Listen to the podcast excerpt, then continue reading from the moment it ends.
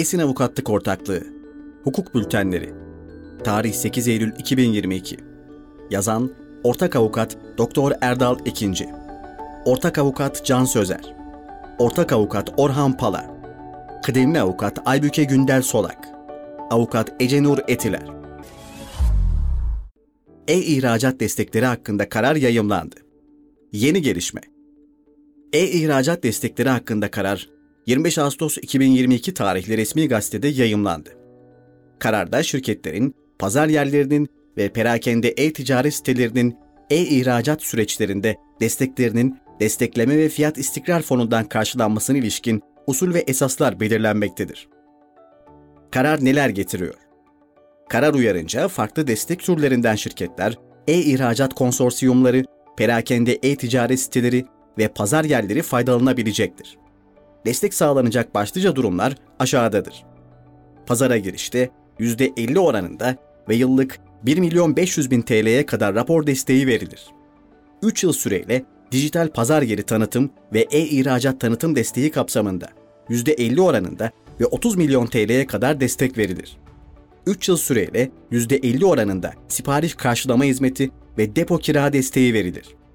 Yurt dışı pazar yerleri için yurt içinde yapılacak entegrasyon hizmetlerine ait giderler. Her bir entegrasyon için 3 yıl süreyle %50 oranında ve 200 bin TL'ye kadar desteklenir.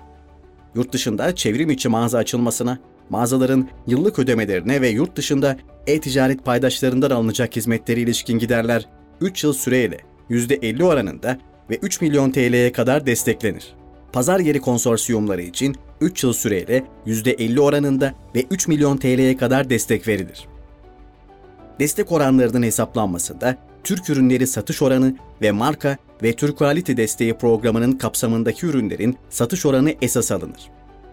Destek oranları Ticaret Bakanlığı tarafından belirlenen hedef ülkeler için artırılabilir.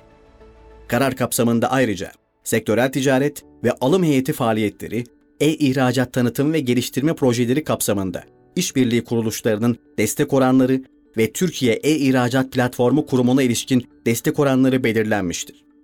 İlaveten, döviz kazandırıcı hizmet sektörleri markalaşma destekleri hakkında karar uyarınca, desteklenen pazar yeri ve perakende e-ticaret siteleri de Ticaret Bakanlığı tarafından belirlenen süre ve usule uygun olarak destek başvurusunda bulunabilir.